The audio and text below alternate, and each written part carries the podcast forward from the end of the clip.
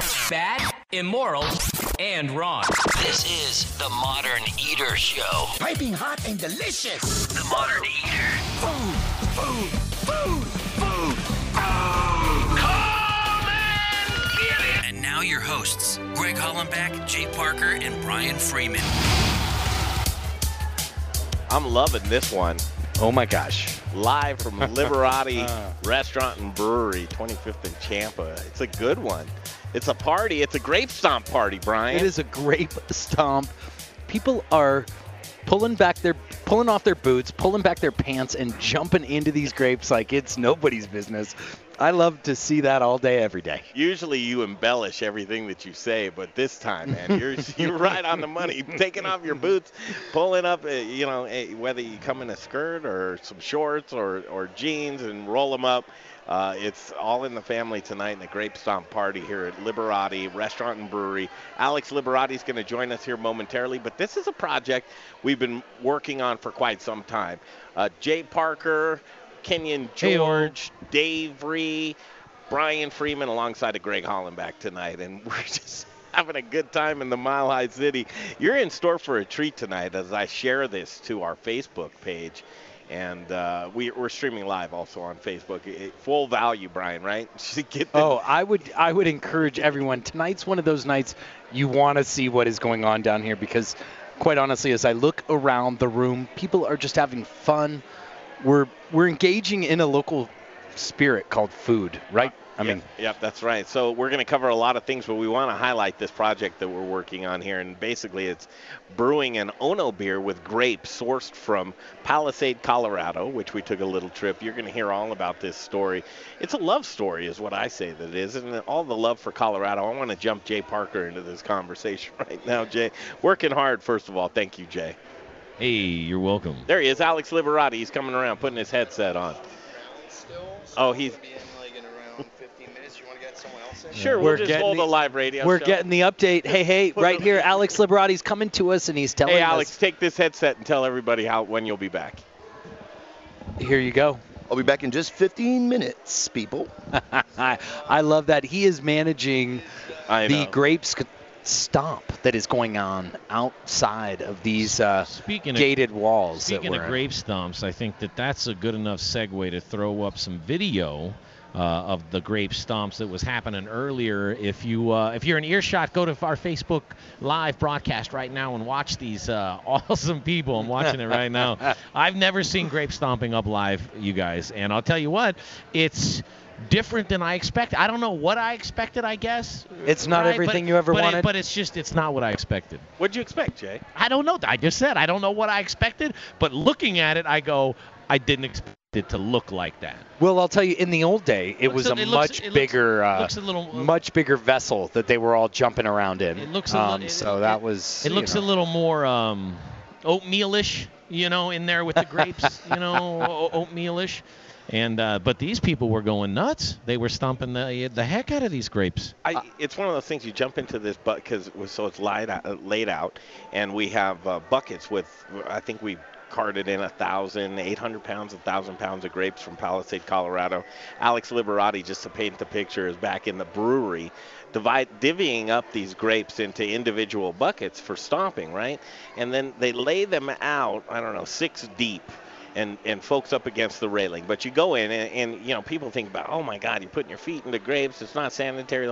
He's got it under control. So he's sanitizing everybody's feet before they go in. Yep. Spray them down, put them into some sanitizer, and then they get into these buckets.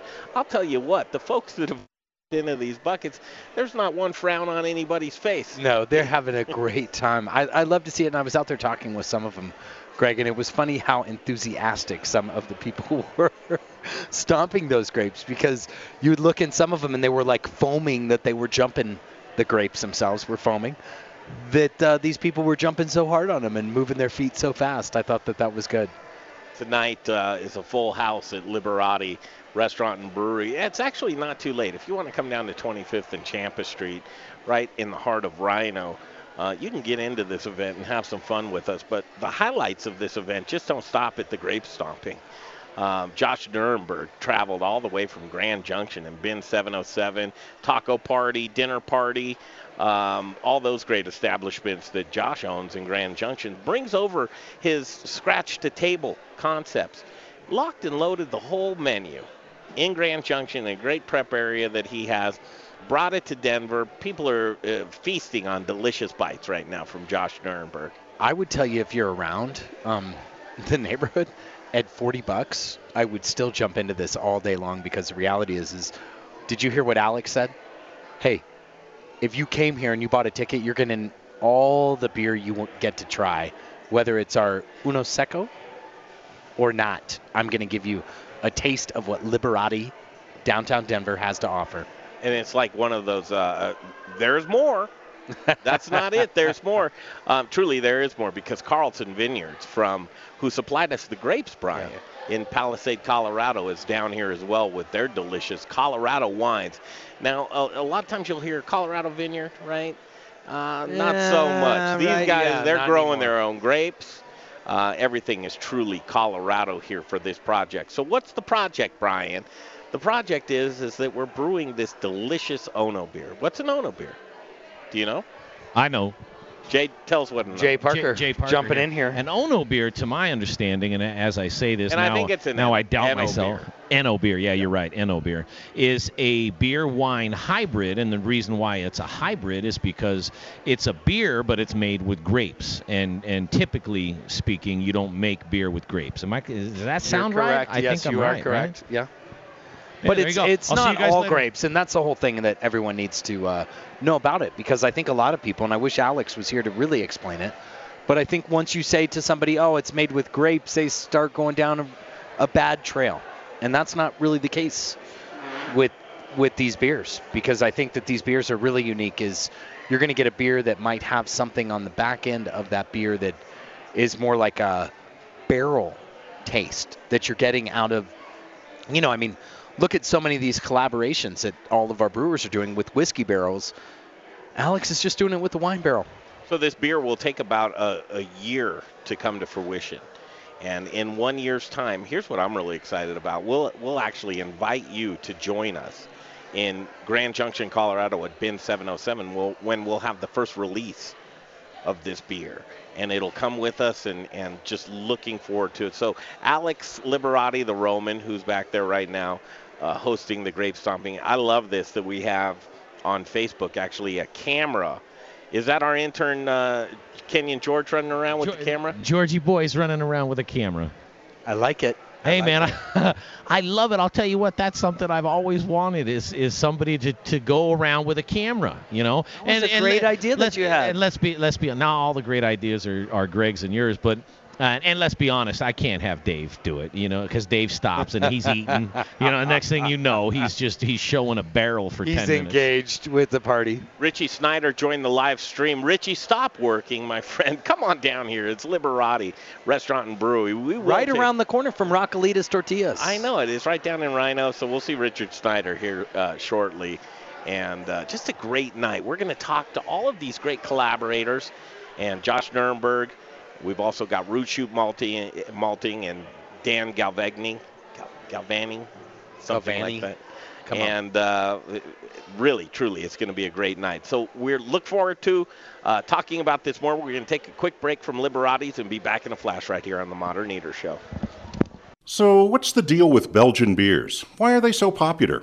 Well, for starters, Belgium is a country the size of Maryland that produces more than 800 different beers, the greatest number of original beer styles on the planet, and they are amazing. At Bruz Beers, badass Belgian-style beers are our thing, and we do them like no one else. All the classics like doubles, triples, quads, and wit beers, plus our own Belgian-inspired creations, sour beers, fruit beers, and wood-aged beers. Bruz Beers is at 67th and Pecos in Midtown. We have food trucks daily, or bring in whatever you like, including your dog, who is always welcome inside or outside on our large patio. Check us out on social media or on our website at bruzbeers.com. That's Bruz Beers, B-R-U-Z, at 1675 West 67th Avenue, just 10 minutes north of downtown. The place to go for badass Belgian-style beers. Hey Colorado, this is Brian Freeman, owner of Growers Organic and a host on the Modern Eater Talk Show. Growers Organic is a Colorado sourcing company who provides Colorado's greatest chefs with the best organic produce. I've been partnering with local and regional farms for the last 20 years, and our returning customers know they can count on us over and over again. Chefs who receive the highest rating on Good Food 100 choose Growers Organic for their organic produce needs because we're experts at bridging the gap between the farm and the table. Join us in the organic revolution and go organic with Growers Organic. Look us up online at growersorganic.com. Wear black and eat spices. Hey, Modern Eater listeners, this is Zach from The Spice Guy, Colorado's favorite spice company. Spice is the variety of life. At The Spice Guy, we have a passion for sourcing the best ingredients from the best farmers all over the world. Choose from thousands of different GMO-free spices and ingredients, or let us create and blend custom flavor profiles for whatever style of food it is that you're working with. With over 1,000 restaurants, food brands, and chefs behind us, you can't go wrong when you choose The Spice Guy for all your spice needs. The Spice Guy. Spicy. Born in Breck, raised in Denver. TheSpiceGuyCo.com. Hey, this is Brother Luck from Colorado Springs. All right, you ready? Owner of 4 by Brother Luck and Lucky Dumplings. I mean, he's a very, very impressive man. And you're rocking with the Modern Eater Show on iHeartRadio. Oh, my G. Oh, my double G. Are You Serious Tonight is so fun. Listen, if you're not seeing these remote cameras, jump onto Facebook Live. It's the Modern Eater. Colorado Harvest Grape Stomp Party tonight at Liberati Restaurant and Brewery, 25th and Champa Street. These folks are having fun, but why not? I mean, you've got the Ono beers, you've got the wine, you've got Josh Nuremberg and these special delicious delights. The food. I just had some beet dish that he did. And the grape stomping is really something I didn't anticipate to be so much fun, but you're right, Brian. You need to tune into our Facebook live stream and just see all that happened. I'm looking at our Facebook live stream, too, right now, and they're showing Josh Nuremberg's food and that beet tartare. Oh, my God. Out of this world. It's got a little mustard, and it's got something sweet on the backside, and I'll tell you, it was just one of the tastiest things I've had tonight. We did have some very good oysters and some bacon-wrapped plums. Hey, Jay, I'm looking at this stream, and we're looking at Alex Liberati right now as we await him to come over here, but he's busy shoveling grapes in. But didn't we tell the intern to turn the camera sideways? That would be Dave's video. That would be Dave's video. Yeah, I'm pretty sure that's Dave's video. And I, you know, it's funny. I was like, hey, Dave, I said, it looks like you're shooting at the wrong way. And he goes, it was something, there was Ono beer, and then the light came down from this. And I was like, oh, okay. Yeah, don't question him. I wish I could do the same thing sometimes, just to say a zinger and then put the mic down. Jay's busy. Well, that's my role. Mark Whistler from The Goods is here. Heather, we've got Dan from Root Shoot Malting. We've got our intern, George. We've got Josh Nuremberg. Gigi's here. A lot of people having fun in Liberati's, but this venue is delightful. And we've got some folks here in some hot pants as well. No, those are definitely not hot pants. Those are some special leather pants. I like those. I don't think they're leather. What qualifies as hot pants, Jay? Man, hey, listen, it's different strokes for different folks. You know, your hot pants might be different from mine. But did you see the Halloween costumes? We had a couple a lamb. Wait, was that a wolf in sheep's clothing? Is that what she was trying to be? Did you see those? I didn't see. Because Halloween is coming up, folks, next week here. We are in the Rocky Mountain Mile High City. Are we? Denver, Colorado. Amazing. Coming at you live every Saturday night here on the Modern Eater. Are you stretching? Just out of left field. Just out of left field. Freeman hits you with the Denver, Colorado. I love it. The full moon. Oh, that was on. I got that on Facebook. Come around here, Mark Whistler. He's got to go. All right. Mark Whistler from The Goods. He did a mic drop too. Did they get that? I think that's going to be in there. I think that's going to be in there. I can't wait to check back. Full moon over Liberati right now. It's an interesting night. Set the stage, Jay. Here we are in the brewery area. So it's Liberati Restaurant and Brewery. And it's, first of all, it's a beautiful restaurant and beautiful brewery. You know, a lot of times you go into a brewery slash restaurant and they're, you know, small and it's crowded. This place is spacious. The patio goes on for miles. That doesn't help us tonight because it's a little cold. But you've got strangers stomping grapes together on one side of the brewery. You have Chef Josh Nuremberg from Grand Junction and Taco Party and Bin 707 Food Bar putting out incredible Colorado food. And what's then you have cooking, and then you have the modern eater. Wait, I think I see right Lisa right now as we speak. Stomping Greg. She is. That's my boss right there. If you're tuned in, that's my boss. I thought I was your boss. She told me, my whole life is full of people that just tell me what to do. She told me that she was excited. Now she was like, am I going to stomp grapes? And I'm like, well, I don't know if you're going to stomp grapes. It looks like she's But she said fun. That she got a pedicure and she got all dialed in to get ready for it. She's having a blast. Wait, she's out just like that. Well, it's probably novelty for her. I don't think she's interested in making wine tonight. Maybe consuming a little bit. I don't know if she knows she's on our Facebook feed right now, but she will when I work with her. I love that. Hey, but I got to tell you, everyone here at Liberati's, downtown Denver, having a great time. Where are we again? Downtown Denver. I thought we were in the Rocky Mountains. We're in the Rocky Mountains as well as downtown Denver. You got to love it. Next week, back in the kitchen. That will be a fantastic thing as we're going to go through the holiday stretch. There's a couple of things that are on the horizon. And if you would like an experience like no other in Studio Kitchen Colorado for a holiday party, we've decided to open up for the holidays for a very select few groups of people to be able to come in and have a delicious dinner. I like this. Featuring a chef that will serve and cook right in front of you. Well, wait, here's the cool thing, folks, because rarely ever are you going to find a space where you can have any chef and you also have a partner in the industry like the Modern Eater who can invite one of the chefs in our network.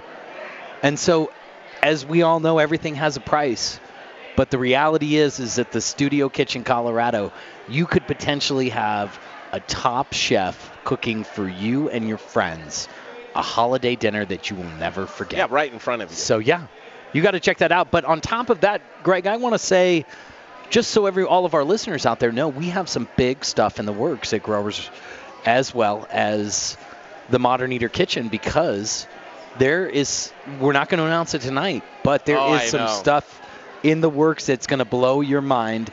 It's going to be an experience to remember at Studio Kitchen Colorado. And let's just say it'll be hands-on and you'll be cooking. Yes. We'll teach you how to do it. Are you a good cook, Alex Liberati? He's like, what? No. You'll be back. You'll be back. You'll be back. Jay is working on that. Look at the. Well, I mean, there you go. Well, I mean, it depends. I mean, if we're speaking about Roman classical traditional plates, yeah, pretty good. I mean, every Roman should be, otherwise you can't call yourself a Roman. Look at Gigi Youngblood and biker Jim Pittenger getting down in the grapes there. Yeah, that's what we wanted to happen here tonight, isn't it? Oh, this is fun, man. I mean, we got, was it like something like 30, 40 people to actually stomp grapes? We stomped 750 pounds of grapes in close to an hour. That was quite amazing. And so, yeah, this beer is going to turn out really interesting. I really can't wait. First of all, we've been tap dancing waiting for you, Alex. I know you have. Which is fine. And I haven't been doodling in the corner. So, yeah, but. Question. Yes, sir. What's an Ono beer?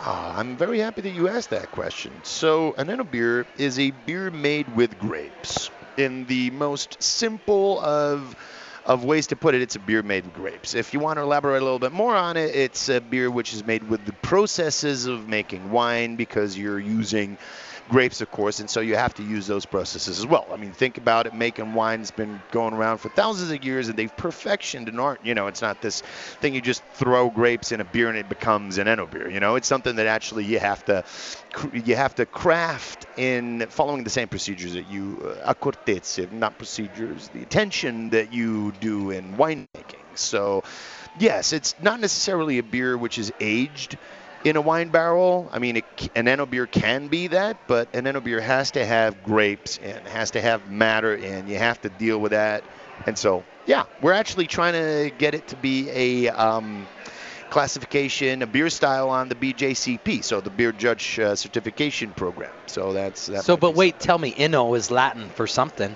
Eno means pertaining to wine. Okay. So, Enococcus, coccus bacteria, Eno pertaining to wine. It's a family bacteria, show here. I know, believe me, but you know, it is. It's the bacteria pertaining to wine, which actually grows on grapes and converts malic acid to lactic acid. Enology, for example, the science pertaining to wine. So Eno beer, the beer pertaining to wine. So someone would say, okay, you like that? Somebody would say. Somebody would say, you know, I love beer and I love wine. I can't quite picture them together. Is the beer going to taste like beer, or is the beer going to taste like wine? And that's another really good point. You know, honestly, a lot of people think that what we do is we got beer and we got wine and we mix them together. Yeah. Oh, and that doesn't sound good, yeah. And then, but people like, oh my God, this is fantastic. What beer did you put in here? And you're like, well, because that's not how you do it, though. That's not. You got to tell the people, Alex, how do you do it? Well, you basically make a barley tea on one side, which is a wort, cold wort, which is the first process of producing beer. Then you make must, as we've been making tonight, and then you combine the two and you co-ferment. So beer is fermentation of wort. Wine is fermentation of crushed grapes, so must. And so you basically, if you co-ferment them, you make a new beverage, which is Eno beer. Describe what it tastes like. It's a duck rabbit. So have you ever seen a duck rabbit? Yeah. You know, when you look at it like that, it's a duck. You look at it the other way, it's a rabbit. It could be both. It has some wine traits. It has some beer traits. We have a Kolsch, which has 7% of Pinot Grigio grapes, and so it's really easy drinkable, and you have much more of a Kolsch character than a Pinot Grigio character, but there is a little acidity to it, just a mild acidity, exactly like you would expect in a Pinot Grigio wine. Instead, we have another beer which is made with 50% Malbec, and that Malbec really takes the stage, and it seems like more drinking a wine than a beer. And we can go even more and more with a beer that's 17.5% called Oxy Monster, which gets oxidized on purpose, very much like Port does or Madeira does. It gets Madeirized in a certain way. I don't know how to say that in English, but I'm making it up. So Madeirized in a certain way. Say it in Italian. Madeirizzato. I love it. Isn't that easier? I mean, Madeirizzato, you know, Madeirizzazione is the process. And so Madeirizzato would be what, you know, your product is.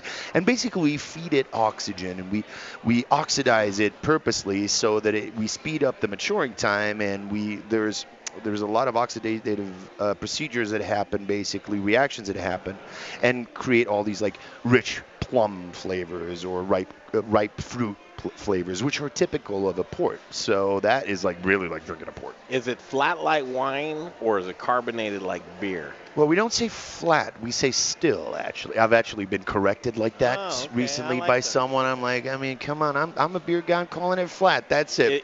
Is flat sort of a diminishing word? In the world of wine, apparently, yes. So basically what happens is that all wines have CO2. Even the still wines, they have CO2. And they have a very minimum amount of CO2 in there. I mean, like around 80 ppm, so very, very small. But they do. And if they don't, they will be flat and flabby. Like this juice that you're drinking, which is really doesn't really carry all the taste. CO2 is kind of important, even in a still wine. So Eno beers can be still, can be super high carbonated. Think of champagnes, for example. Champagne have a way higher carbonation than beer. We're speaking about around 5 volumes, you know, I mean, or even more. Bottles of champagne can get to 11 bar. 11 bar, just to get you an idea of how much that is 140 PSI. And the tires of your car are at 32 PSI. So that's the amount of gas that's in a champagne. But that sparkling really is necessary when you have something so full of alcohol, 12%, super dry, nice and acid. The only thing that really can blend that in is CO2. And so in the world of Eno beers, we go everywhere from still to champagne grade carbonation. So it's You get all the beer range, all the wine range, and you know. It's interesting you say that, Alex, because back in the day when I was a big champagne drinker around 2000. Big. I would order it by the case. I loved it. And one of the things that I noticed was the size of the bubble. Yep. Well, one of the reasons is that big sizes of bubbles generally. Well, especially when they're trying to race up.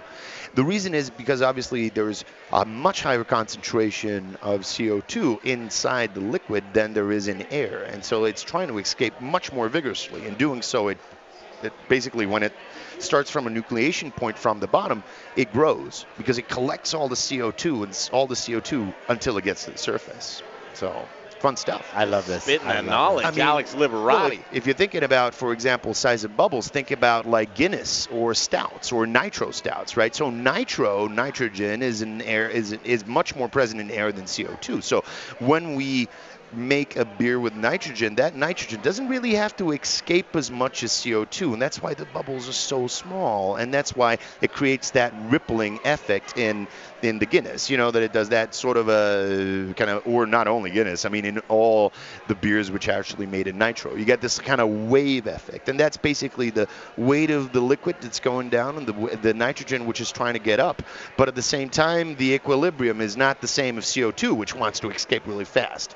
It's instead escaping slowly, and so it creates that sort of kind of I learned wave more effect. In the last 3 minutes than I did all of my 11th grade. I learned all this in 11th grade, actually. It was a very long 11th grade. Well, there's where the disconnect was. I love it. Alex Liberati here with us, and what we do need to do is take a quick break. Alex, can we keep you? Of course. I know you're running around. Okay. We do have a quick break. Yes, you are here all night. Alex Liberati with us, Brian Freeman, Greg Hollenbeck, Jay Parker, Kenyon George, our intern, Dave Rhee, our sound guy, Rachel doing great work, Rachel Feinberg, she's here with us tonight as well. Everybody trying delicious Ono beer. We got the guys from Proud Souls over here. Look at that. Proud Souls, Root Shoot Malting, which supplied all the malt here. We have copious amounts of for this beer. We have barrels from Mile High Spirit where we're going to be aging some of this. Hey, how you doing? They're here. Chris, Tony, the whole band. I love it. Bringing it back together. They're getting Proud their Souls glasses. Barbecue. Look at that. They're about to get in. Oh, he's flashy tonight. Okay, so I want to grab somebody that actually stomped grapes. Maybe we'll get Lisa. Maybe we'll get somebody else. I want to hear their experience for stomping grapes. It's probably self-explanatory, but I think it does something to your mindset when you jump in that bucket, Alex. I absolutely agree. I didn't see a frown on anybody's face, and it's an experience. You got to try it once in a lifetime. I agree. They're kind of cold, but if you stomp vigorously, they're going to heat up, and so, you know, it's farm life, man. I love seeing you here in your element at Liberati Restaurant and Brewery, 25th and Champa, right here, heart of the Rhino District. A nice little party here, and we're going to build this up. This is the inaugural Colorado Harvest Grape Stomp Party happening right here at Liberati's. We'll take a break. We'll come back. We're going to get somebody grape stomping, but we have so many cool elements to this collaboration. Josh Nuremberg here with us, Root Shoot Malting, Carlson Vineyards, where we got the grapes. We're going to talk to everybody, and it's going to be a great night here. Thanks for tuning in to the Modern Eater Show on iHeartRadio.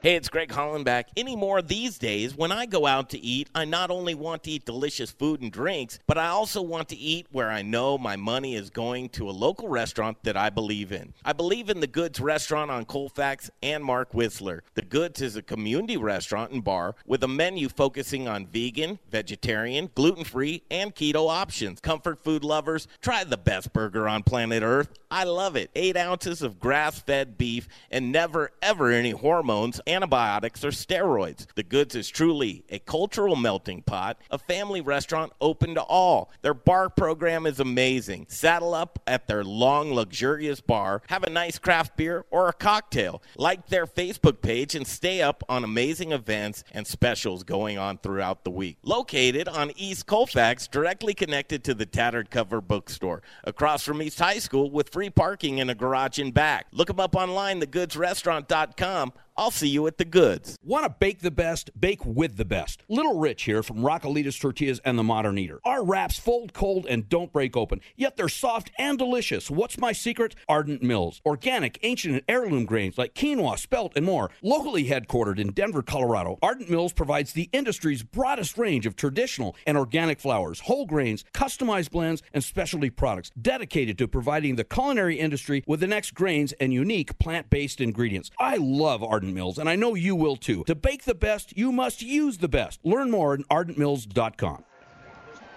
Back to the show in just a second, you guys, but before we do that, we want to talk about bread, and specifically bread that doesn't have preservatives, doesn't have artificial coloring, doesn't have any chemicals.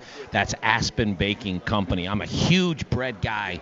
Freeman, I love it. I love it. I love gluten. I'm not a meat guy. I love it. I'm not a cheese guy. I'm a bread guy. And I want hoagies, focaccias, ciabattas, baguettes, croissants, bear claws, lobster rolls, pound cakes, coffee cakes. I also want... Wait. lunch sandwiches? I also want... Box lunches. If you own a business like our friend Jim Pittenger and our friend Brian Freeman from Growers Organic, from time to time you may decide that you want to cater your employees and go out and get them some box lunches. If you want to do that, then you want aspenbaking.com. At aspenbaking.com, you find all your bread needs. They're local, no preservatives, no artificial coloring, no chemicals of any kind in their bread. I'm going to say their website one more time, and then we'll get back to Liberati. It's aspenbaking.com. Hi, Michael Myers from Distillery 291. I'll say whatever you want me to say. That'll get me in trouble. Write it like you stole it. Drink it like you own it. You're listening to The Modern Eater on iHeartRadio. Okay, we're back on it right here at The Modern Eater Show and live from Liberati Restaurant and Brewery. As I'm checking in on our Facebook feed, so many interesting things going on. No, what's interesting is the new people that we have at the table right now, because it's Alex Liberati, Jim Pittenger, Biker Jim, as many of them know. I met this guy on the mall, 16th Street Mall, one of the roughest places in Denver, apparently. 16th Street Mall was fantastic. I know. That is where I learned that advertising really, really works. I'm working the mall. I see this guy come walking down the mall. This guy's obviously been homeless for a while. I mean, his beard is got twigs in it, long hair. His clothing was in tatters, and he's walking down the mall with a can of Axe body spray, just doing the big Axe thing all over. You knew that guy was going to get lucky. He knew he was going to get lucky. That kind of confidence can only come from inside. I love it. Wait, I love it. So who was the guy?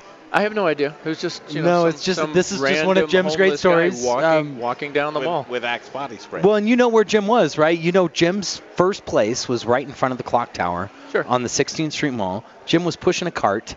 And I loved the guy, but because I knew him deeper than that. I knew him from a place of cheesecake, which, oh boy, does that cheesecake just touch a special spot on me. I'm watching the delay on Facebook when Jim was telling that story. I was like... My head was sideways. Where is this going to go? Right? Where are we going with this? Thanks for bringing up the cheesecakes. I haven't made one in a couple of weeks. Oh man, I'll tell you, that is what, like, if there was a special time that you and I could spend alone together, it would be me, you, and a cheesecake, sweetheart. Just so you know. Would you like to just make cheesecakes? Do you want me to, like, take you and teach you how to fish, my friend? I've got some weird scars when I was 15. We lost the show here. Story. Alert. Welcome. All right, turn Brian's mic off. I did just check something off my bucket list. Yes. I never knew I wanted to stomp grapes until I got here today. Wait, so you did do it? I saw him do it. You know, and so now. Did you get a mani-pedi before you jumped in there? I did get to step in a bucket of very cold water first, which was nice because it kind of tempered my feet for the chilled grapes. I mean, Jim rode a Harley. He's like, mani-pedi? What the heck are you talking about? When you're Biker Jim, that is a mani-pedi. That's a pedicure. There weren't enough thorns in the grapes for me to really feel that abrasion. We thorned each grape one by one. Millions of grapes, but we did a good job. That's right. You did a fantastic job. So, Jim, what brings you here today?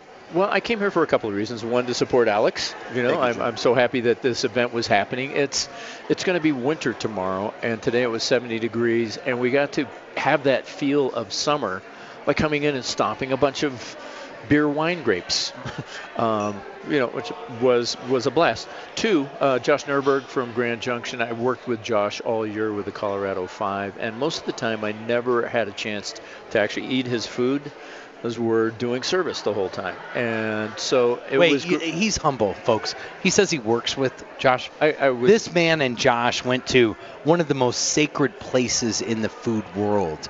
They went to the James Beard House together.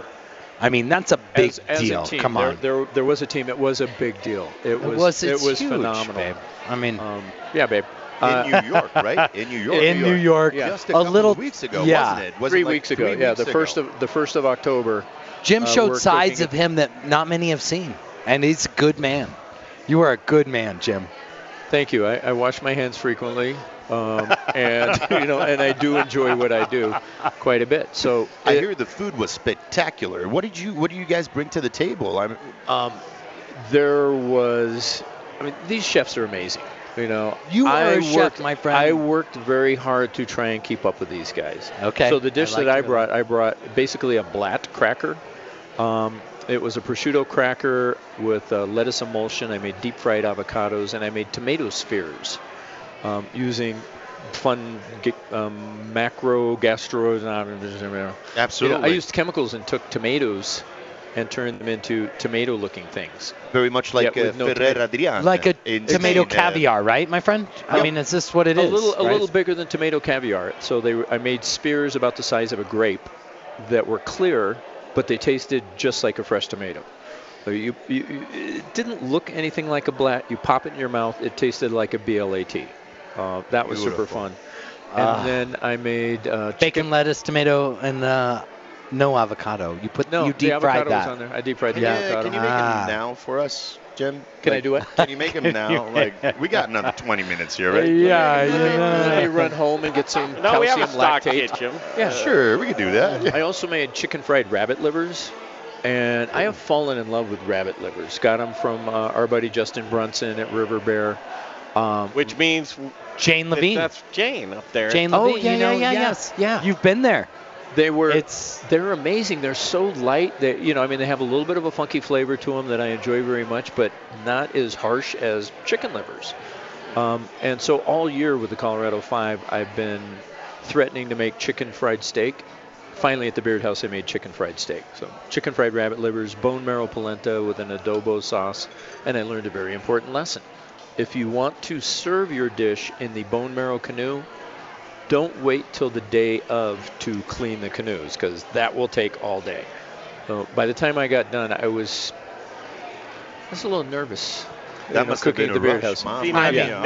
Timing. Jay's not a big fan of the bone marrow. Jay likes the bone. It's just beef butter. I mean, it doesn't matter to me just what it is, because that's what everybody. Well, it's just the bone marrow. It's the it's the texture. It could taste like heaven on earth, which, by the way, I don't think it does. And I've had bone marrow that the chefs connected to the bone marrow are the best chefs on earth. And then I've had my cousin making bone marrow out of a car somewhere. So I've had both worlds of it. And in both worlds, it's the same thing to me, which is I don't even want to tell you what it's my brain rocket, does. Manifold roasted bone marrow bones. In a little tin foil and on my 357. It's just we are making a beer with bone marrows. You might enjoy that. Well, listen, I don't drink alcohol. Well, have you ever had risotto? I know risotto, right? Risotto, of course risotto. I know what risotto very good. Is. So there is a local brewery called Spangelang. We're good friends. We made a beer called Risotto Beers. Absolutely. We made a beer called Risotto before we opened like 3 years ago, and it is made with acquarello rice from northern Italy, from Vigevano, and it's made with saffron. So Risotto Milanese is a typical plate from Milan, which is a very, very yellow rice, because obviously it's made with saffron. That was the time when basically they discovered that saffron could actually be good in cooking. It was before just used as a paint color, believe it or not. And it all came from this kind of court joke that at a wedding they made this, they spill this like kind of saffron inside the bride's risotto, and it was a hit. Everybody enjoyed it so much, and it was like of the Milan of the 1500s, of the aristocratic Milan, everybody was completely enjoying it. So it's become a plate, a historical traditional plate for us, and it's made also with bone marrow. So in that tank there, right next to the Modern Eater Show hyper local food and drink thing, is our risotto beer, which is probably going to be ready in a few weeks. And yeah, it's going to be quite interesting. It's now my new favorite fat. I love to use bone marrow in mashed potatoes and risotto and polenta. cooking eggs, I made green chili. I had a little bit of frozen marrow left.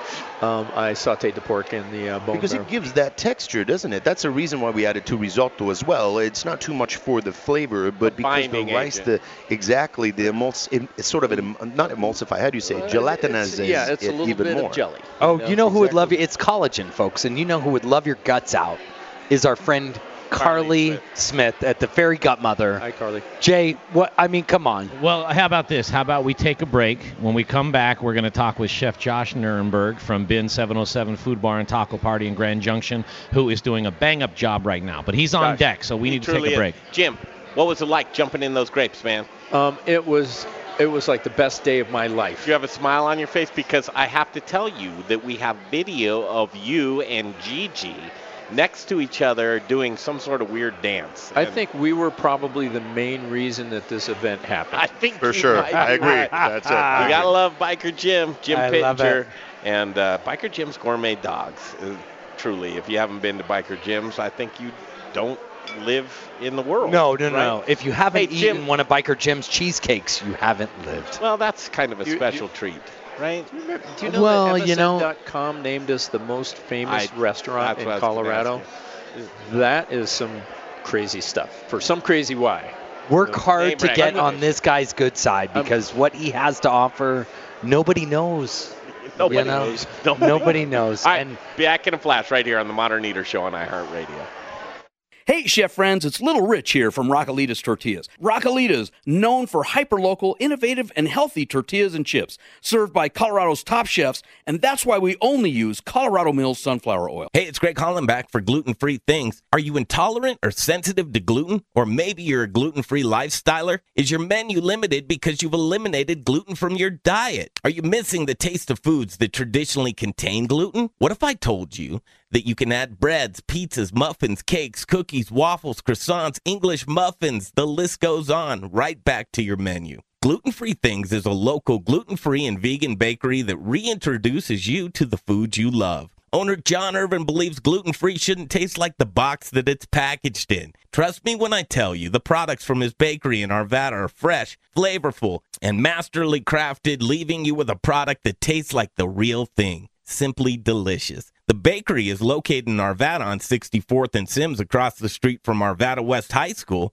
Check out their website at glutenfreethings.com. You'll be amazed with the variety of gluten-free products they make. And chefs, don't leave your gluten-free restaurant guests without options. Contact John at info@glutenfreethings.com. That's info@glutenfreethings.com to see what he can do for you. Give him a shot. 11651 West 64th Avenue in Arvada. It's Gluten-Free Things. If you, too, want to serve the healthiest, most vibrant-tasting foods, you must use Colorado Mills. Colorado Mills is hyper-local, Colorado-grown, cold-pressed in Lamar, Colorado. Whether you bake, fry, or saute, get your Colorado Mills today. Available through Shamrock, Growers Organic, and Dawn Foods. For the best oil in the business, use Colorado Mills. Hey, it's Chef Elon Wenzel, owner of Element Knife Company. If you cook, then you'll know the importance of a quality knife and proper care. My training in Japan exposed me to exceptional cutlery. That's why I am so excited to offer you the knives I fell in love with. Element Knife Company is chef-driven, and my goal is to support and educate. Get at me for a knife clinic or conversation. Find me at elementknife.com or by simply calling 303-460-4628. 4628. For the best knives in your kitchen, think Element Knife Company. Listen up, barbecue lovers. Greg Hollenbeck here for Proud Souls Barbecue and Provisions. Proud Souls is Denver's authority of all things barbecue. Do you rule your neighborhood with the best backyard barbecue? From beginners to pitmasters, Proud Souls has all the equipment you could possibly want. A variety of wood, pellet, and charcoal grills and smokers. Award-winning pitmasters and owners of Proud Souls, Dan and Tony, have a passion for barbecue, and it shows. Located on 25th and Federal, Proud Souls retail store is bursting at the seams with your barbecuing essentials, the Spice Guy spices, and superior flavored fuels for your pit like hickory, mesquite, oak, pecan, cherry, apple, peach, maple, grape, and a variety of blends. Hit their website, ProudSoulsBBQ.com, for delicious hands-on barbecue classes and get information on current promotions and deals. For the best in barbecue, locally owned and operated on 25th and Federal, there are guys. Proud Souls Barbecue and Provisions. That's ProudSoulsBBQ.com. Feed me now. This is the Modern Eater Show. That's right, boy. I'm starving. And now it's time for In the Kitchen. How am I supposed to keep on feeding you? Kill people? Brought to you by Proud Souls Barbecue and Provisions. Award-winning competition cooks and purveyors of specialty barbecue supplies right here in Denver, Colorado. ProudSoulsBBQ.com. Feed me all night long.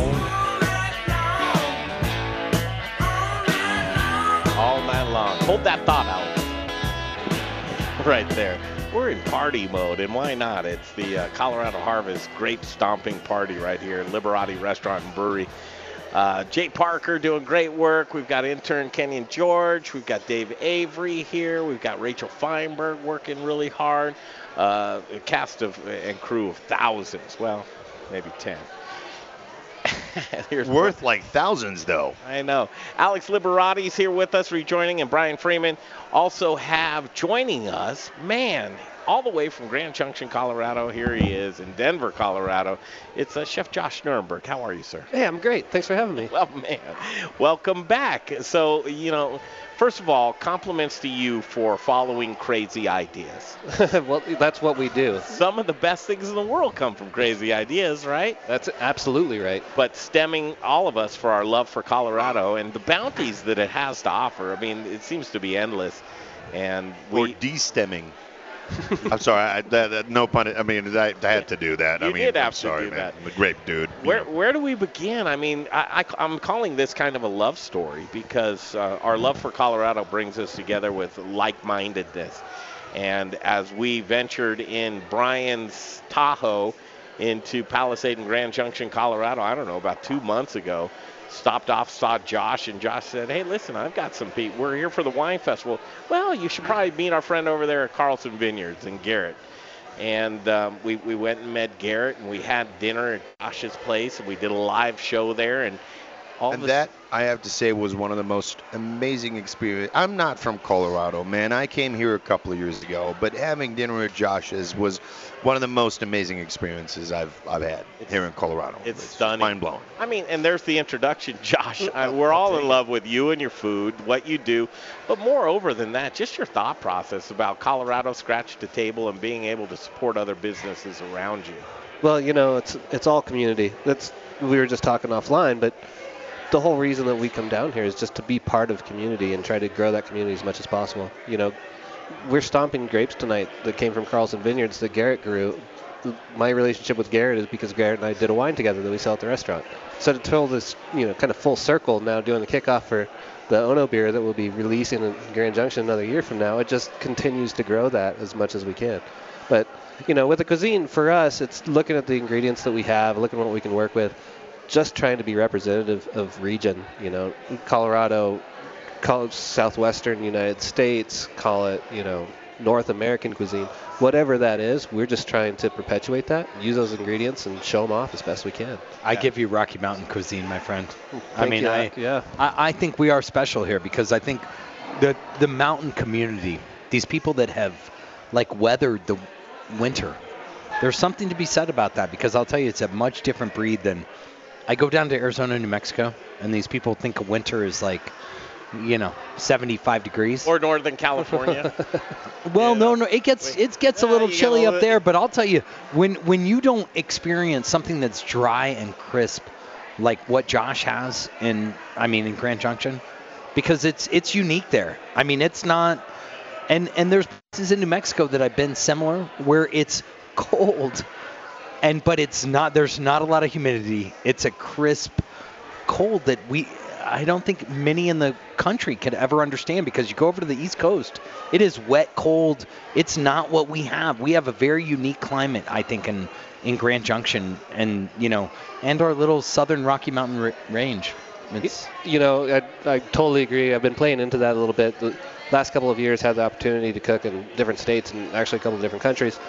Whenever we go down to sea level and try to do the same food that we do in Grand Junction or in Denver, it's a lot more difficult because of humidity and everything else. We do have, I mean, it's dry climate, it's a different type of desert, it's different growing region, different growing seasons.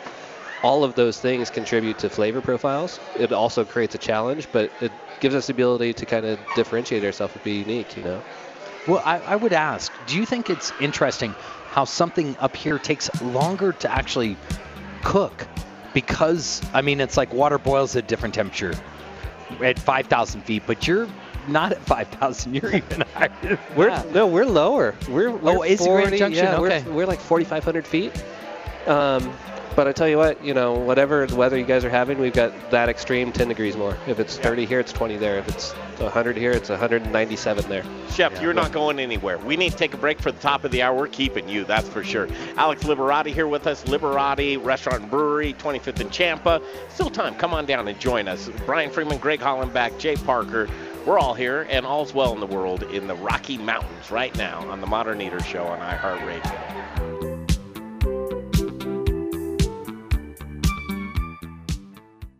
I'm out of bite to eat.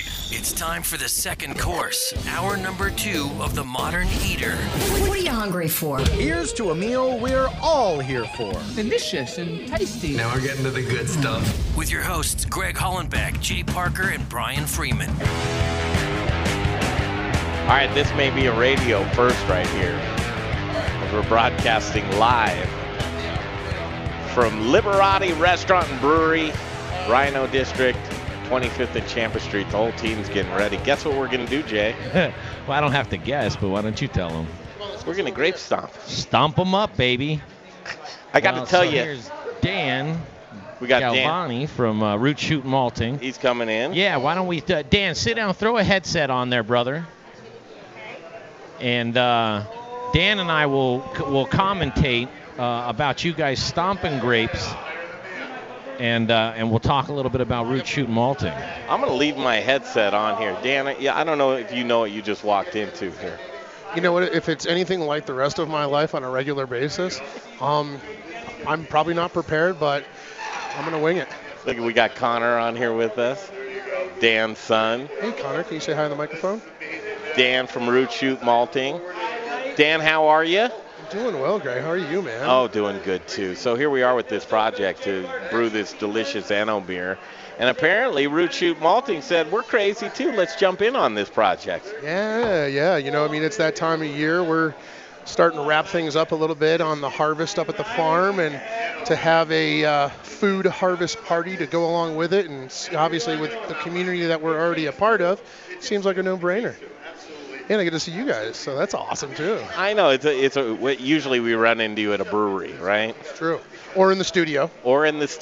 Yep. That's true. We need to get you over to our new Studio Kitchen Colorado. Over here, we've got a new studio. Right? It's on Federal and Fifth Avenue. Yeah, I think you'd like to see that. I'd love to. All right, so as we get set here to stomp some grapes, what we're going to do is, when was the last time you did play-by-play? I don't know. It's been a while? Probably never. In the sense of? You're going to call the shots on what we're doing, description-wise. You and Jay are going to talk about what we're doing over here. And it looks pretty interesting here as they're in the same bucket. Can you get a third in here? It doesn't get more interesting than that. All right, call it, Dan. What are you seeing here? I'm seeing just a whole bunch of successful stomping. Those grapes never saw it coming. I'm the play-by-play guy here. I don't know if you got the memo, but this is quite fantastic. It's cold. It is. It's very the feet are cold, and what variety of grape are we stomping this evening? What variety of grape are we stomping, Mr. Alex? It's Cabernet Doré. Cabernet Doré. From the west coast of the lovely state of Colorado. Within the wall. It's actually pretty refreshing. Temperature-wise, you just gotta let it adjust a little bit. Did you do it? Not today, but I have. You have in the past. And Connor's actually a part of the Italian festival's Little Feet Merlot. Is that right? So he got to stomp some grapes. Did you stomp grapes? Yeah. Yeah? Was that cool? Yeah. You like that? Got Connor here doing the playbook. So it looks like we've moved. Now we have everyone has their own individual. No, I take that back. Oh, goodness. This is not going to end good. That's an interesting. Now we have everyone's back in their own designated buckets, stomping away and doing a wonderful job. Thankfully, there's a nice table. I don't think there's a rhyme or a reason to how you do this. No. I mean, if Lucille Ball can pull it off, it's It's free game. Hey, it took a full hour of the show before Lucy came up, you know? Look at that. You just won a prize. You didn't know if somebody said Lucy? I already feel like a winner, so how could that midnight get any better? Dan, congratulations. You're old. Like you know Lucille Ball. Wait, yeah, did you see the fork in me, too? Apparently I'm done. Yeah, that's right. Well, let me just say, as somebody that is watching this right now, it's almost something, Dan, that you have to consume some of this product beforehand to be able to be one of those people in a bucket. And I'm a sober guy, and so you're not going to get me in there any way, shape, or form. Uh-huh. You would actually have to pay me. There would have to be a bribe involved. It couldn't just be for fun. It's true, and the surprising thought that, Jay, you're not in the camp by yourself. I definitely am there with you. Yeah, that's and, right. And I was. So you don't mind the commentating with me during this, right? Not at all. Not at all. And I've even had a few to drink too, and I still don't find any convincing in the world. Yeah. I don't like to take any of my clothes off when I'm outside of the home, and that goes with shoes or shirt or hat. I don't even like to get my hat off all the way. So to be barefoot and stomping grapes, man, it's just not for me. Just not my thing. Well, you know, and luckily and thankfully there seem to be a lot of people who don't have the same opinion as us. And what would we have? 3 or 4 rotations of at least 5 people in different buckets? Yeah, no. So we all sanitized our feet. I will tell you the strictest of for some reason that just sanitation. I just don't care about that. Dan, before. Well, wait. I'm gonna boil it, and you've eaten. Listen, I'll tell you. Look on the back of every can of protein you've ever eaten, because it talks about what USDA allowances are. The voice and the voice of Organic Freeman over here is telling you. Yeah, to really date myself, I remember the jungle? Oh, yes, I do. Upton Sinclair, man. Yeah. My friend, one sledgehammer at a time. Damn, Jay, you were saying. Before we run out of time, why don't you tell us about Root Shoot Malting and your relationship here with Liberati Restaurant and Brewery? Yeah, I'd be happy to. Thank you for giving me the opportunity to be a part of the show and letting Root Shoot be a part of this awesome project. So Root Shoot Malting, we are a small family farm that goes back 5 generations with the Olander family, and they were barley growers for Coors for about 30 years, and small commodity farm that decided to innovate, as a lot of these smaller farms are, where instead of just taking the harvest and taking whatever the commodity price was dictating, they built infrastructure, and we now take our own barley, we malt it, and then self-distribute it. So we have a good solid relationship with over 100 different breweries, 20 different distilleries, where we're offering malted products, raw products, and few other points in between. And with just like Liberati's and just like the Modern Eater, you know, we're all really much a part of a community here, and Alex uses a lot of our malted grains for the barley portion of his Ono beers, and we are thrilled to be a part of all the wonderful things that come out of Liberati's, as well as all of our other partners. And yeah, man, Colorado's kind of a good place to be in the craft beer scene. 100 breweries, that's a lot of I mean, can you even take on any more stuff? I mean, what is that in perspective of product? Like, how much product is going out to 100 breweries here in Colorado? Certainly. Yeah, no, and that's a great question. Yeah, we have a compact malt house where we have a drum malter that we do our germination, and it's also our kiln, and it puts out about 20,000 pounds per rotation. We have 2 of those vessels, so we're producing, if we were able to say 48 weeks of production, about 2 million pounds of grain. Wow. And with the allotment and with all of the accounts that we have, we're probably somewhere around that 90 percentile of product that's spoken for. So it's really, really nice, because it helps, you know, to sell your product and pay your bills. And then just everyone that we're working with seems to be using us more regularly, more frequently, and expanding what they originally started using us for and what they rely on us today for. So it's a good place to be. You know, it's an interesting thing, and correct me if I'm wrong, but when was the last time you had the opportunity to collaborate with a winemaker such as Carlson Vineyards and with grapes? That crossover is really unique. Yeah, no, and this is definitely our first time. But, you know, it's been great because, you know, the Olanders never had any thought of the distilling market and was 100% focused on the brewing, and then realized, oh, there's about 80 distilleries in the state of Colorado that are using raw corn, raw rye, barley, wheat, and the malting capabilities and capacity definitely has its limitations. But on the raw side, when it comes to grain distribution, if you have more clients coming on board, you just plant more corn. Right. Dan, I love to hear that. Beforehand, Dan coming, he's like, oh, well, I've got to behave myself, and I don't know, how, you know, radio. This. Dan, you've been the highlight of the show so far. You come in, you do the play-by-play, great stuff. Root Shoot Malting, you guys are so classy. And, again, the Olanders, I wish Emily could have been here tonight. Those guys are great. They really are. I mean, truly a family that respects and loves Colorado as much as we do as well. But to see family farms, that I call it the pivot point, to where you're like, okay, well, what do we do? Okay, we can do this. And embracing the brewing community and working with 100 breweries. Are there some names that you can just shout out with some folks that you work with? Because Sure, yeah. I mean, Bruz Beers is one of them. Yep, Bruz Beers. If you take just the local, you know, going from Liberati's, we've got Woods Boss, we've got Jagged Mountain, True Brewing, Spangling, we've got Mockery, OMF, our mutual friend, just to name a few of them. We've got a number of the breweries up in the Loveland area that we work with. Well, wait, flip the switch. Please. Go to the distillers that you're working with. The distillers are really actually a great story because, you know, the distillers is really taking off where I would say maybe there isn't necessarily a saturation level at 400 distilleries as there is breweries, but there's very much a movement happening in the distillation, which is similar to what happened 10 years ago in the craft brewing. One of the largest manufacturers here in the state of Colorado, Breckenridge Distillery, launched a massive, they have a continuation still that does 30,000 gallons, and we are supplying them with corn, rye, malted grains for their bourbon, and then also they're doing single malts.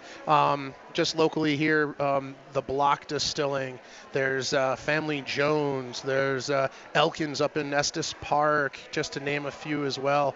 And yeah, it's really quite unique because every single one of our brewers has a brewer is a chef. A distiller is a chef. There's ingredients. Where are you sourcing them? What's the terroir? What are the natural flavors coming from the soils that they're grown in? Yeah. And taking those and manifesting and following styles that have been traditionally around for thousands of years and then putting in a little modern twist on it. Brewers and distillers are both doing that same kind of practice. And as obviously as we have the winemakers of our western slope and the beautiful grapes that are being grown there. Yeah, hello, Garrett Portra. Hey, how's it going? Oh, hey. Yeah, sorry, my peripheral wasn't working. No, you're good. Oh, hey, there he is. What time is it, Jay? 7:18. Time to take 7:18. Let's take a break. We'll come back. Can you stick around a couple more minutes, Dan? No, you know what? Let's see what we can do. I might have to. I was Dan, just told by my speech coach that I had to stop talking. So I understand. So formal thank you to you and this project. So we will expect you back in Grand Junction about a year from now for dinner at Bin 707 with Josh Nuremberg for the release of this Ono beer. Fantastic. That'd be great. I've already made a reservation. Dan, I love it. Dan, Root Shoot Malting, class act. I mean, truly, these are the guys that you want to do business with. We have a lot of breweries, distilleries that listen to the show. If you've ever had a thought of just contacting somebody to find out more information of what you can do to go Colorado, Dan be happy to give you that information. Do you have an email, Dan? Oh, yeah, it's pretty simple. It's just dan@rootshoomalting.com, D-A-N, rootshoomalting.com. But no, guys, yeah, no, it's definitely my honor, my pleasure to continue the relationship with what you guys are doing and really, you know, reaching out and being a part of the audience that you guys connect with every single weekly, right? Yeah. Thank you. It's all community, man. Well, and if you're in Colorado, check them out, rootshoots.com. Yes, sir. You got to love it. Rootshoomalting.com. Rootshoomalting. Thank you. No sweat. Okay, back in a flash. We'll come back with Carlson Vineyards and Garrett Portra right here on the Modern Eater Show on iHeartRadio. Listen up, barbecue lovers. Greg Hollenbeck here for Proud Souls Barbecue and Provisions. Proud Souls is Denver's authority of all things barbecue. Do you rule your neighborhood with the best backyard barbecue? From beginners to pitmasters, Proud Souls has all the equipment you could possibly want. A variety of wood, pellet, and charcoal grills and smokers. Award-winning pitmasters and owners of Proud Souls, Dan and Tony, have a passion for barbecue, and it shows. Located on 25th and Federal, Proud Souls retail store is bursting at the seams with your barbecuing essentials, the Spice Guy spices, and superior flavored fuels for your pit like hickory, mesquite, oak, pecan, cherry, apple, peach, maple, grape, and a variety of blends. Hit their website, ProudSoulsBBQ.com, for delicious hands-on barbecue classes and get information on current promotions and deals. For the best in barbecue, locally owned and operated on 25th and Federal, there are guys. Proud Souls Barbecue and Provisions. That's ProudSoulsBBQ.com. Rocker Spirits. It's a distillery. It's a place to hang. It's about quality. It's about taste. It's about passion. Infused with American spirit. Rocker whiskey, Rocker rum, Rocker vodka. Get ready for an original look, feel, and experience. Old Town Littleton. And if you get hungry while you're sipping on some drinks, they've got the best food truck line in town. Open Thursdays, Fridays, Saturdays, and Sundays. Rockerspirits.com. Rockerspirits.com. Okay, back to the Colorado Harvest Grape Stomp Party in just a minute at Liberati Restaurant and Brewery. But right now, it's Jeff Rourke and A-Plus Beverage Solutions time. Who's Jeff Rourke? Jeff Rourke is the man about town installing tap installations special just for you. He does maintenance as well. There's a lot of times that you've got the wheels falling off of your tap lines in your restaurant, your bar, your brewery. Just fix it is all I can say there. It's going to make you look better. It's going to make you more profitable. Foam is money, and if you're pouring foam and you're pouring inefficient beer, what are you doing, boys? You're pouring your money down the drain. Don't pour your money down the drain. It's an easy phone call away. Truly, Jeff Rourke, you want an Adeline? He can do it, no problem. Water, wine, nitro. Wait, what if I want to add 112 lines? He can do it. And actually, there's a new project in Central City with Monarch Hotel and Casino. Jay and I took a little tour. It was pretty impressive. For a guy to run a glycol line almost like the length of Mile High Stadium. That's a big deal. You want to keep your beer fresh, cold, and consumable, just like the brewery intended it to taste. 720-272-3809. What's the number again? 720-272-3809. Give him a call. It's Jeff Rourke and A-Plus Beverage Solutions. Yo, what's up? This is Justin Brunson, Culture Meat and Cheese in Denver Central Market. I'm a meat guy. And you're listening to the Modern Eater Show on iHeartRadio. Yes, okay, this is a cool one, Brian. Back at it, Greg Hollenbeck, Brian Freeman, Jay Parker, all's well in the world at Liberati Restaurant and Brewery. This collaboration is taking place right now. It was a crazy thing, and we love crazy people because when we call up crazy people with crazy ideas, usually crazy people say, okay, I'm in. And this gentleman said, I'm in. And there he is, the crazy man himself, Garrett Portra, Carlson Vineyards in Palisade, Colorado, joins us on the Modern Eater Show. How are you?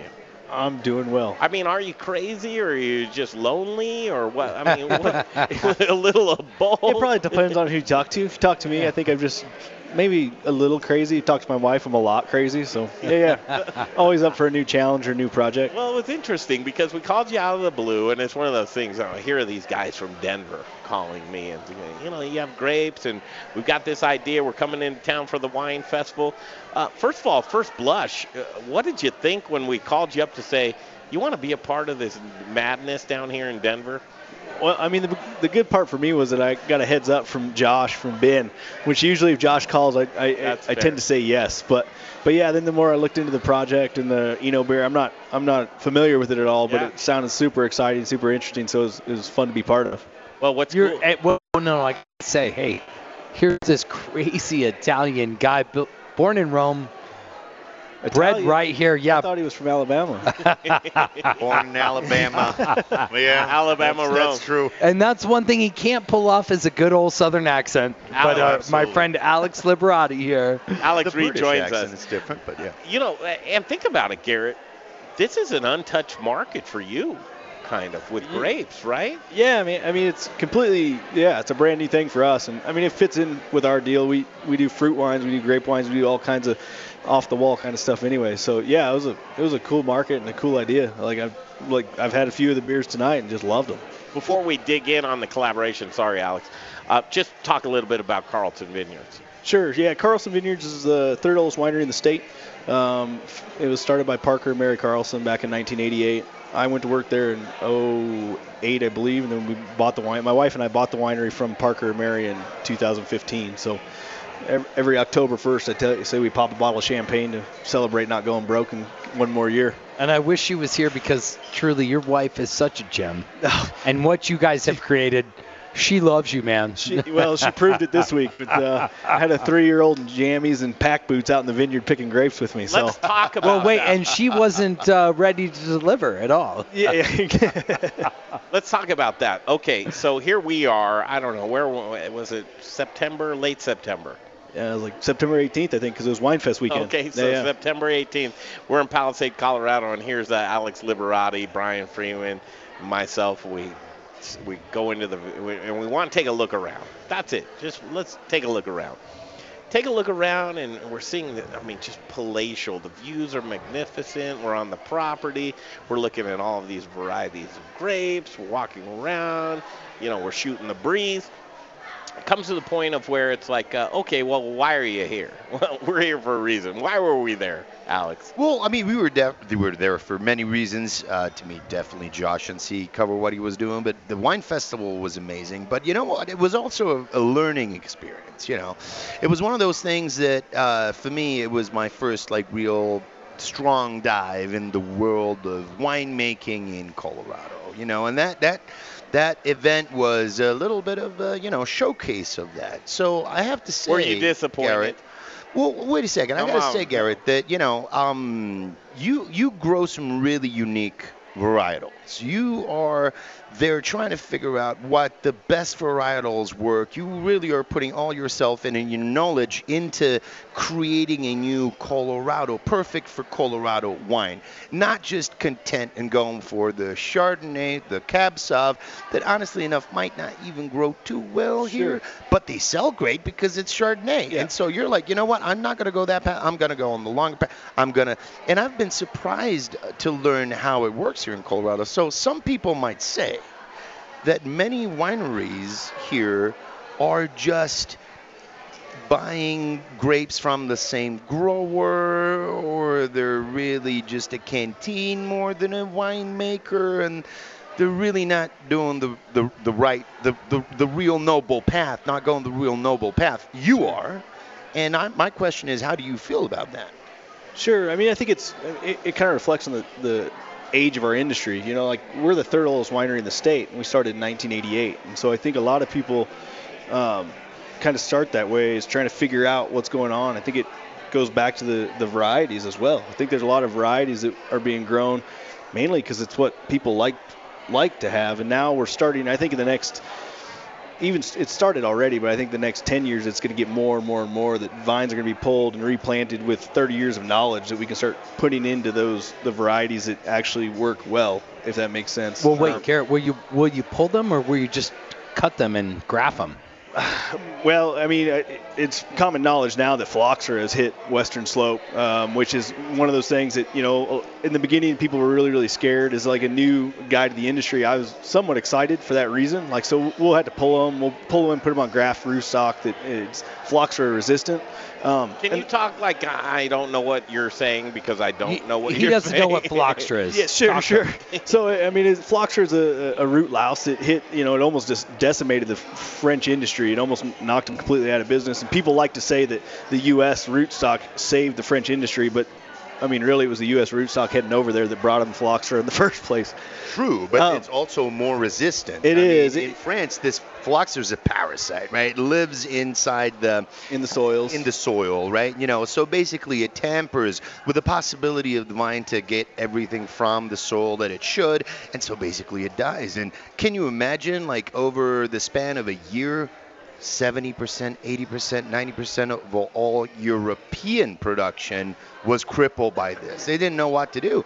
And yes, it's true. The American stock was probably the one that brought it over here, but because Phylloxera was already here, the American root stock, so the base of the plant, is the most resistant. So what happens these days? How in the heck did we give it a name? And whoa, I just take 10 steps back because I'm an organic guy. Sure. And all of a sudden this was created in the new world, right? I mean, this was not something... They've been growing grapes for, what, 10 years, 20 years? You mean in the old... Come on now.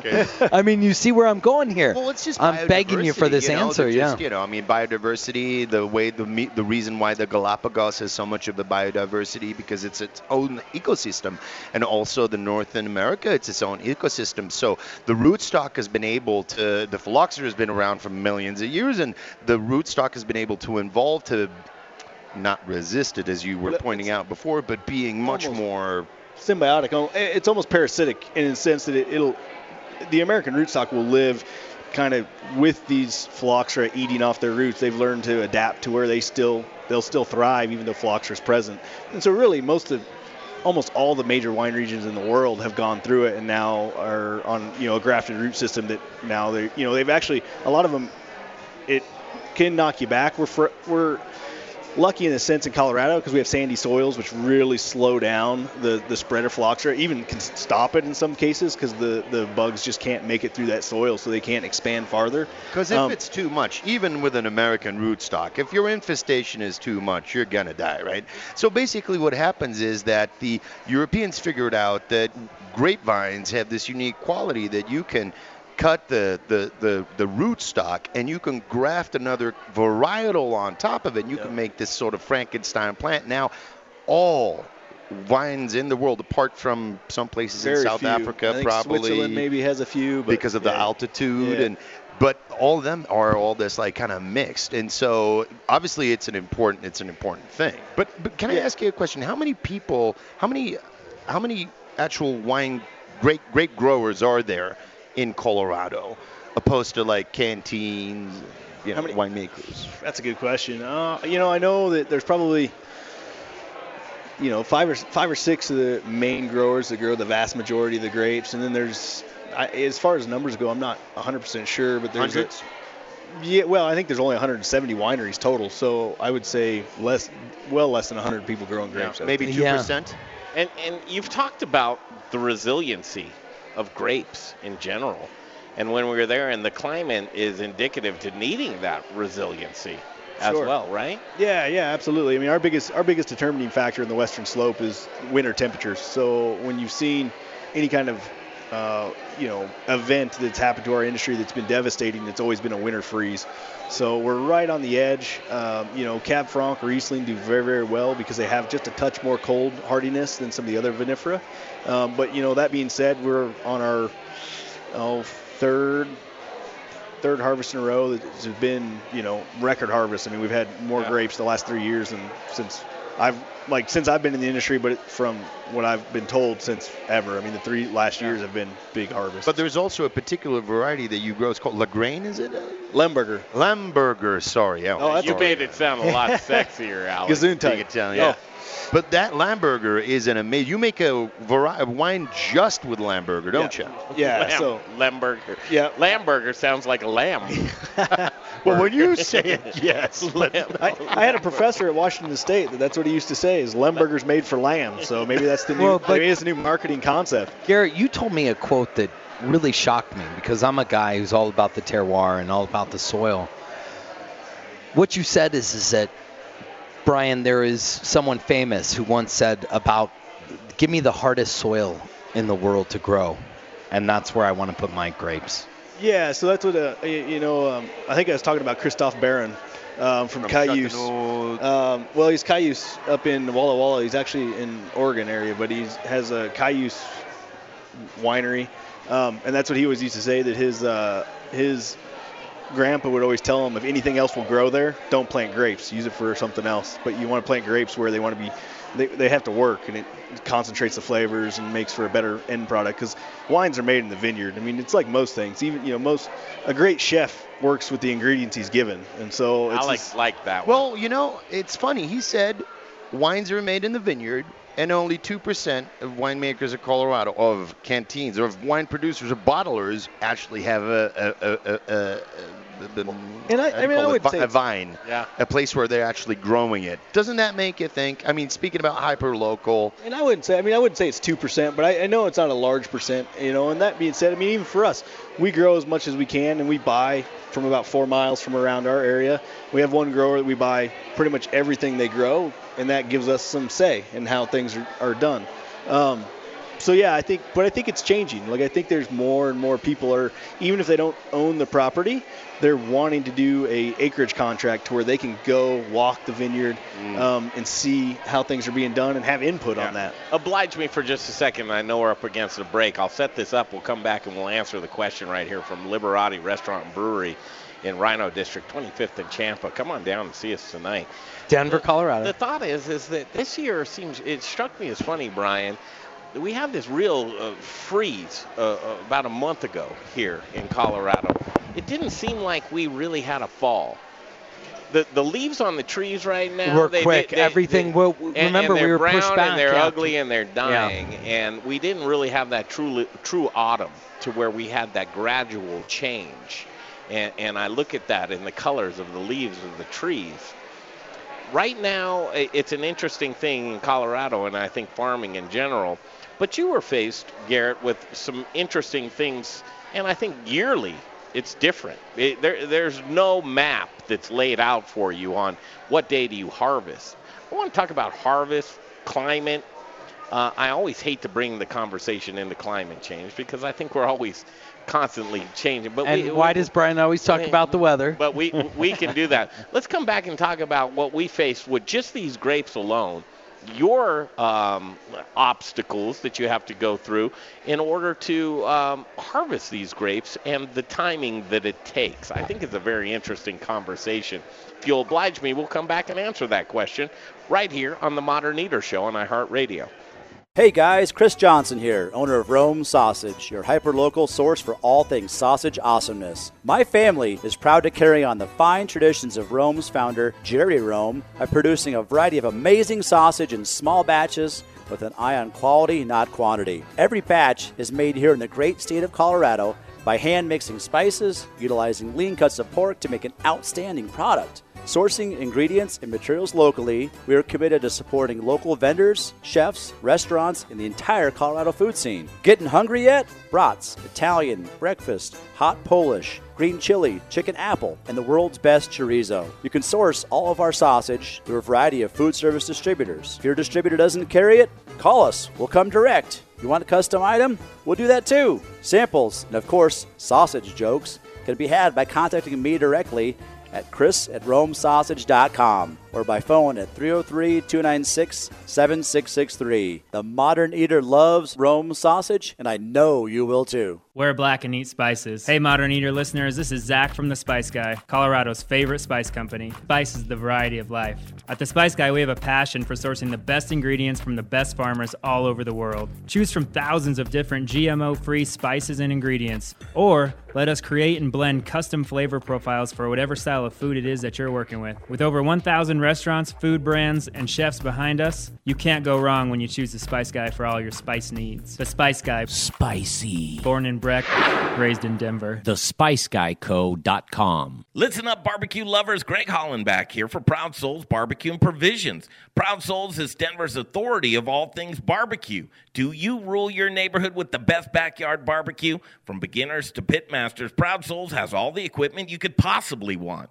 A variety of wood, pellet, and charcoal grills and smokers. Award-winning pitmasters and owners of Proud Souls, Dan and Tony, have a passion for barbecue, and it shows. Located on 25th and Federal, Proud Souls retail store is bursting at the seams with your barbecuing essentials, the Spice Guy spices, and superior flavored fuels for your pit like hickory, mesquite, oak, pecan, cherry, apple, peach, maple, grape, and a variety of blends. Hit their website, ProudSoulsBBQ.com, for delicious hands-on barbecue classes. classes and get information on current promotions and deals. For the best in barbecue, locally owned and operated on 25th and Federal, there are guys. Proud Souls Barbecue and Provisions. That's ProudSoulsBBQ.com. Hi, this is Lori Midson. I'm a food hack, a.k.a. food writer. I was just told that I fucked up my lines. And you're listening to The Modern Eater Show on iHeartRadio. Okay, we're back. Liberati Restaurant and Brewery. Colorado Grape Stomp Party. Colorado Harvest Grape Stomp Party. This has been a success, and we can't wait to share all of this, because what comes out of this is a Ono beer that's going to blow your mind. And it's a Colorado Ono beer, which will make it taste that much better just because of all the story that we're building here. And as we continue, Brian Freeman, he's off running around doing something. Little Rich Snyder comes into the house here. Little Rich is here. And Garrett Portra rejoins myself and Alex Liberati. And we're just talking about, I wanted to just talk to you, farming, first of all. What a crazy industry that is. But year-round, here in Denver, I saw a big freeze come in. You know, we were it was 80 degrees the day before, and I remember this vividly. And I've lived here for 47 years, so I know it like the back of my hand, year to year, of what we're going to expect. It was one of those freezes, and I worry for the trees. I worry for all the beloved growth that we have here in Denver. It's 80 degrees one day. The next day, it's freezing cold, snowing. Branches are breaking. Never gave a chance for autumn to really kick in, that gradual. But that did something to you there in Palisade, to where it was the hustle. The hustle was on. What happens when things start freezing, or the weather's a little bit different, or you've got something scheduled to pick the grapes? What's that like? Just give us an inside look.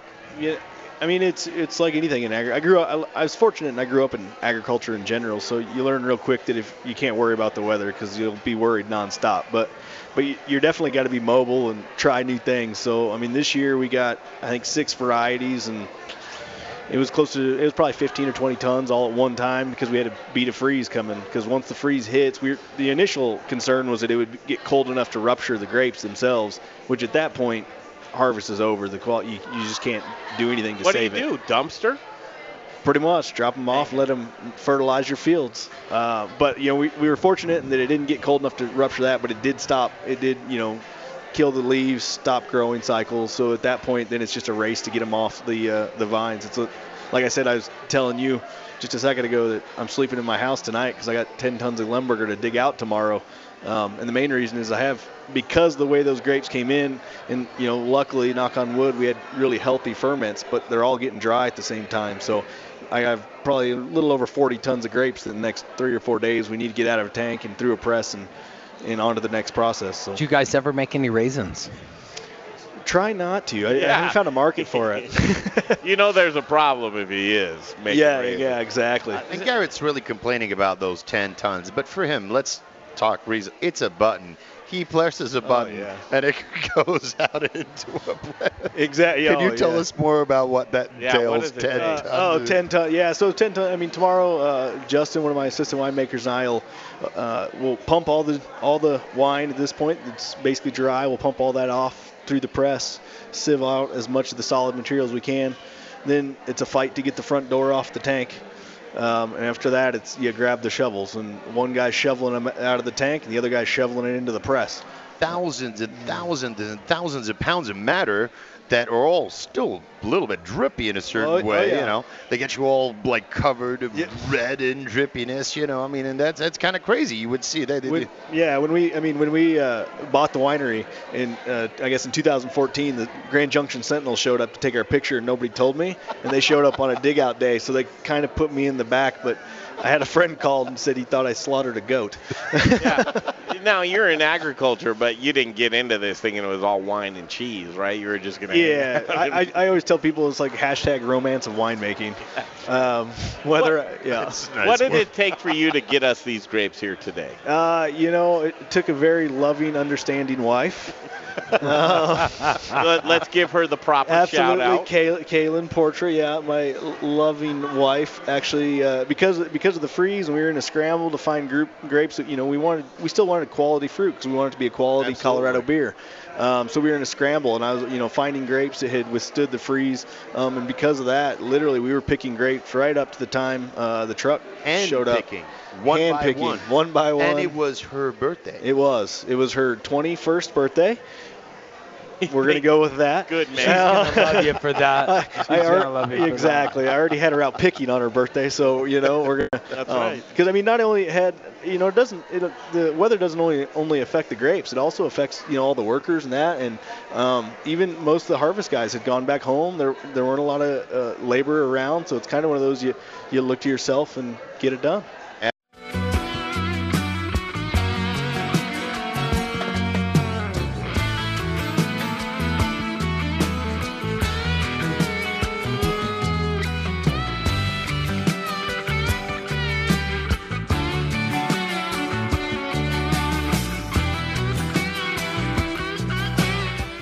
Sun today when Brian with you know, your branch of Growers Organic, you brought him in. It was just awesome. Thank you, Brian. That was a huge shout out to Organic who picked those grapes up, and why not? Growers Organic all over the state, sourcing the best delicious organic produce that you could possibly want from the best farms in the to have a stop by.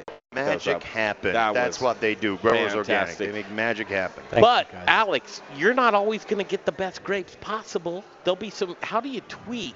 Well, you know what? So this is sort of a secret that I've been keeping. Yeah. But I'm working with some people in California now to get the fire tainted grapes over, and I want to make a beer with the fire tainted, the smoke tainted grapes that are otherwise going to go to waste. Look at you, Alex. That's you capitalist. That's awesome. Well, look. No. That's deeper, Ben. So he's trying to help these people that are having a problem. We're definitely paying for them, and it's a way to be able to save an industry. And I'm just a small guy. Can we give a portion back to some kind of fire unit or? But you know, look. Think about this. So, Rauch beer. You guys know about Rauch beer? No. You know, that smoky beer? That happens because in Bamberg, in the 1500s, they had a big This is something that might happen here. We might be creating something which is really unique, really positive, by looking at history and how it actually happened in history in Germany in the 1500s, and doing it again here in California. It's a huge problem. There's a lot of people. Yeah. Not all the grapes are spoken for in California at the moment. I can assure you that. A lot of grapes do not have homes, and there's winemakers which have economic problems for that, and I'm just a little speck. I'm just a little brewer. But if enough other breweries are going to be doing that, now we can really make an impact. This Ono beer is going to tell a story, and it's going to make it that much more delicious. We're going to recap that story when we come back. Garrett Portra here with us, Alex Liberati, Brian Freeman, Greg Hollenbeck, Kenyon George, Michael Kenyon. Georgie boy. Is here with us, and Jay Parker right there. We're going to wind it down. Last segment of the show. We'll come back and give you an idea of what this story is, what it means to us, and how you can continue on this story with the love of Colorado, and that's our love story that we're building right here on the Modern Eater Show on iHeartRadio. Hey, Colorado chefs. Brian Freeman with Growers Organic and the Modern Eater Talk Show. Do you care about where your food comes from? I do. Do you want loyalty from customers who care about that as well? I can help by providing top-quality organic produce with reliable delivery, knowledgeable sales team who genuinely care about how food is grown, transported, and served. Chefs, Growers Organic will ensure you have excellent ingredients for your next James Beard dinner, your nightly specials, or your regular menu items. Join the organic revolution and go organic with Growers Organic. Look us up online at growersorganic.com. Hey, chef friends, it's Little Rich here from Roccalita's Tortillas. Roccalita's, known for hyper-local, innovative, and healthy tortillas and chips, served by Colorado's top chefs, and that's why we only use Colorado Mills sunflower oil. If you, too, want to serve the healthiest, most vibrant-tasting foods, you must use Colorado Mills. Colorado Mills is hyper-local, Colorado-grown, cold-pressed in Lamar, Colorado. Whether you bake, fry, or saute, get your Colorado Mills today. Available through Shamrock, Growers Organic, and Dawn Foods. For the best oil in the business, use Colorado Mills. I mean, because it's not... Back to the show in just a few minutes, you guys. But before that, I want to talk to you about bread and my favorite bakery. I'm Jay Parker. This is the Modern Eater Show. We are live at Liberati Restaurant and Brewery. And Aspen Baking Company has no preservatives, no artificial coloring, no chemicals in any of their bread. I always wonder why other people do. You know, I mean, shouldn't that just be normal? You would think when it comes to bread, but here's the thing. You know, a lot of places pump these chemicals into them because they want them to sit on your your counter for 10 days. Doesn't that kill you? With aspen baking, you want to eat it right away. Well, yeah. I mean, the way it smells, and if you take a tour of the brewery, aspenbaking.com. Up the brewery. Yeah. Back on track. Aspenbaking.com is the website, you guys. Hoagies, focaccias, ciabattas, baguettes, croissants, bear claws, lobster rolls, sourdough, pound cake, sourdough, coffee cakes. Wait. They can. Yes, they can cater your office every day of the week. Yes, they can. And if you want to cater your office, the easiest way to do that is to go to aspenbaking.com. # How's Your Aspen? One more time, aspenbaking.com. Now it's time for the Modern Eaters Booze in the News segment. I like my beer cold, my meat grilled, and my entertainment explosive. All we need is a chair and a cooler beer. Here's your booze news. You better believe it. Yeehaw! Your booze news, all the booze news you can use. And it's all right here at Liberati's in Denver. Yeah, sponsored by Alex Liberati. Thank you, sir. You just bought the world. I didn't even know about that, but yay. You didn't. That's right. What a great time here. We're going to just do a little recap of this. I call it a love story. Is that jumping too far? No, it's a Colorado love story. Well, we were all in a car for a few days, so there was a little bit of a love story. It was at least an Italian drama. I mean, without the drama. So thank God, because that's brutal. But Alex, we got to meet so many amazing people. I want to send it to you, Alex. I want you to just talk about, when I said, Alex, there was one time on the show, you were back at Studio Kitchen Colorado. We're on the show. We're talking. Said, okay, next week we're going to the wine festival in Grand Junction, Colorado. And I said, Alex, you're going to go. You're like on the air, so you're okay. Trapped. Basically trapped. Just basically trapped. So what are you going to do in 3 weeks' time? I really don't know what I'm going to do that day. Okay, so you're coming to a wine grape festival, aren't you? Yes. Okay, sure I am. I mean, what are you going to tell on air? But you know what? Honestly, that was the best choice of my life. My friend, I was there with you. I mean, I got to tell you, we opened some doors that weekend. Oh, my God, we did. We met so many different people. I don't know. We probably closed the good ones, by the way. But, we met so many fun people. Yeah. We learned so much. It was great. Some episodes. Oh, my God. Oh, our first night at Route 626. Our second night at Bin 707. Yep. Josh, and by the way, Garrett knows all these places because. Yeah. Well, and the visit to Garrett's Vineyard in the morning, it was the third day. That was really awesome. I was surprised to see you guys upright. It was great, man. We got to sample. He's saying VIP after the Rocky Mountain Wine Festival. So before we set sail, Alex had the idea of a grape stomp right here at Liberati. And I said, okay, we're going to the... And so I saw the opportunity. I was like, okay, we can source some Colorado grapes. Josh Nuremberg, he turned us on to Garrett at Carlson. And it wouldn't have happened if we didn't meet Garrett. Right. And or Garrett Josh. Everything down the line. Josh for sure. But Garrett, you remember how he brought us into that winery, how he explained all his process, how we walked the vineyards with him, and he explained to us all the varietals that he had. Wasn't that romance... It was I was just trying to get rid of people so I could get back to work, really. Well, no, you had a cornhole tournament that you had to defend that day. And I got smoked. Did you really? Oh, my goodness. Oh, did you now? It was the fastest loss in anything I've ever had in my entire life. So check it out. Alex Liberati, Josh Nuremberg, Brian Freeman, Growers Organic, Garrett Portra, Carlson Vineyards. The Modern Eaters. Carlson Vineyards. Did I say Carlson? Carlton. You throw a T in there, baby. I love you. I've got you. Why do you always correct me? Well, because I've got your back. I've got your back. They wouldn't know, but I want to give our boy over there a big shout out. Carlson Vineyards. Absolutely. And then Root Shoot Malting, which we have all of these people aligned in this project. It's coming back to brewing an Ono beer, an Ono beer. You could have corrected me, but you didn't, Alex, because you're a classy man. I've given up on that, honestly. I know. He's like, I'm not classy. I just try to keep you straight, baby. Last couple of minutes, talk to us about what we can see for the final leg of this story. Well, you know what? I think that this is a start. It's not the final leg. And honestly, we will be led by the grapes We will be led by what naturally happens here. Perfectly said. See you next week.